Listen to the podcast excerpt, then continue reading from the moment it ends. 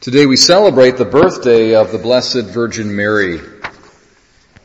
And whenever we celebrate anybody's birthday, whether it's hers or whether it's ours, we, we celebrate the accomplishments of the person, what they've done.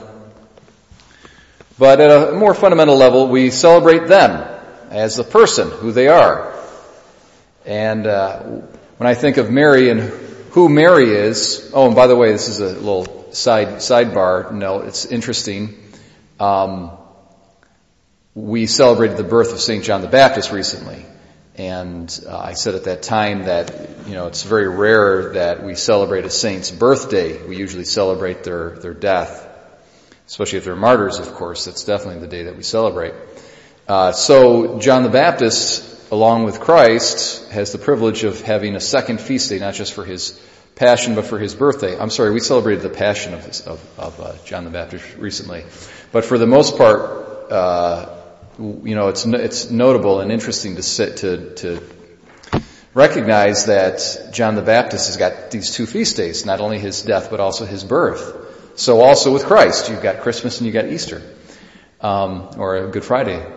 Uh, so also with Mary, though, we we have uh, we celebrate her birthday. So that's that makes her very unique. Okay, so there's only really three individuals whose birthdays we celebrate: uh, Mary, John the Baptist, and our Lord. And you see, it's very traditional in churches. They'll have an image of Christ up top, and they'll have an image of, uh, especially in the Eastern um, iconographic tradition, they'll have John the Baptist and Mary pointing to Christ. Well, in any event, so, who is Mary? I, I love these um, different titles that Mary has in our prayer tradition. So, for example, we say our our life, our sweetness, and our hope. It's probably one of my. Oh, and then the other one that's really my favorite is cause of our joy. I like that one a lot. Mary is cause of our joy. But our life, our sweetness, and our hope. And today I'm just going to focus on that third uh, title for her. Our hope. Mary is our hope. Um, along with the one of the three people whose birthday we celebrate in the calendar. Also, she's one of the three people who's prophesied by, as an individual in the Old Testament. So in the Old Testament, there's only three individuals that are prophesied, and that's Jesus, of course, uh, and then and John the Baptist in Isaiah chapter 40, I believe, voice of one crying in the wilderness. It's a prophecy of John the Baptist. But then also Mary is prophesied about individually. So there's only three individuals that have that, those Old Testament prophecies concerning them. And we're looking at, the famous one is, the seed of the woman uh, will uh, strike the head of the serpent. That's the famous, famous one about Mary. But also here we have from Micah.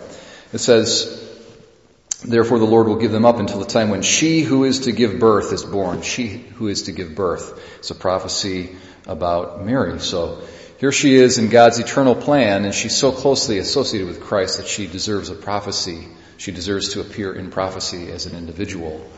And Old Testament prophecy is about hope. So all the Old Testament prophets, looked to the future, to that time of universal salvation, and it was a sense of great hope. So they hoped for the Messiah, but also Mary as well was prophesied about. They hoped for the coming of the woman, the woman.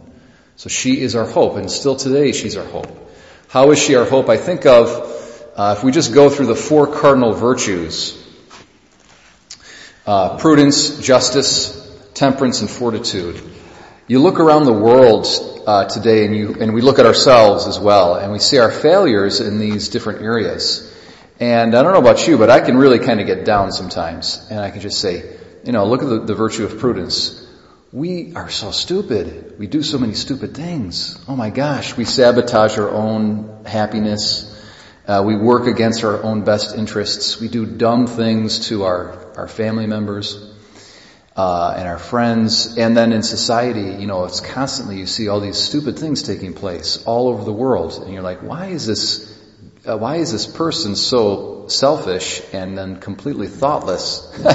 And then they're really hurting themselves as well as everybody else too. I mean, that's the definition of stupidity when you do something against your own self-interest. We're always doing something against our self-interest. So there's prudence, and then you got justice. You know, people ripping each other off left and right. Um, just yesterday, what was that? I was talking with someone how we're at the poly box you know, in our, at, at uh, St. John's, and it's like we got these huge signs that say, don't bring garbage to the poly box. They're huge. I mean, you, you, you could be blind and read these signs. The people, they don't care. They just walk up, they put their garbage in the poly box. Now it's my, now it's our problem. You know, they're ripping us off. It happens, that's just every day that kind of stuff happens. Um, justice, temperance, you know, especially in the area of sexual sin, it's a scourge. And we can get, you know, look at our own moral failings in that area and feel very disappointed in ourselves. A lot of sorrow is caused because of sins against chastity. Uh, and then of course temperance more generally, uh, over, over drinking, uh, substance abuse. I mean, I was talking with someone the other day and, and we were saying basically if there wasn't, uh, such a thing as, um, heroin and cocaine uh, theft would be reduced by like 80%. Like 80% of thefts in America are, are pretty much drug related, you know. So, uh, and then you've got uh, fortitude, uh, and and so many people um, really they don't become the best versions of themselves because they're afraid. They're afraid of life. And uh, that fear and lack of courage paralyzes them and causes them to, to do other kinds of things that are dumb and, and, and uh, hurtful to others. So we look at Mary. So whenever I get down thinking about these sorts of things, I think of Mary. And it's like a breath of fresh air. Uh, when I was younger, I remember working on a farm and you'd work all day in the hot sun and when noontime came you were dying to get under a shade of a shady tree. And that's what I feel like with Mary. It's like I can come under the shady tree and get relief from the intensity of our own sin and stupidity. And you look at with Mary and she was totally prudent. Um, she was perfectly just. Um, she was perfectly chaste, perfectly uh, temperate, and uh, had great courage. More courage than the most stout-hearted warrior who's ever lived.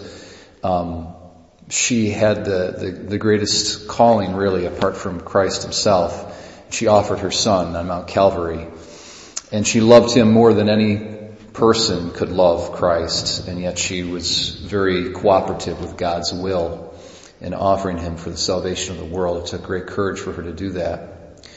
And uh, that is a quite an awesome relief and what, what hope. So whenever I lose hope, I look to Mary, um, whose birthday we celebrate today. She is our, our, our life, our sweetness, and our hope.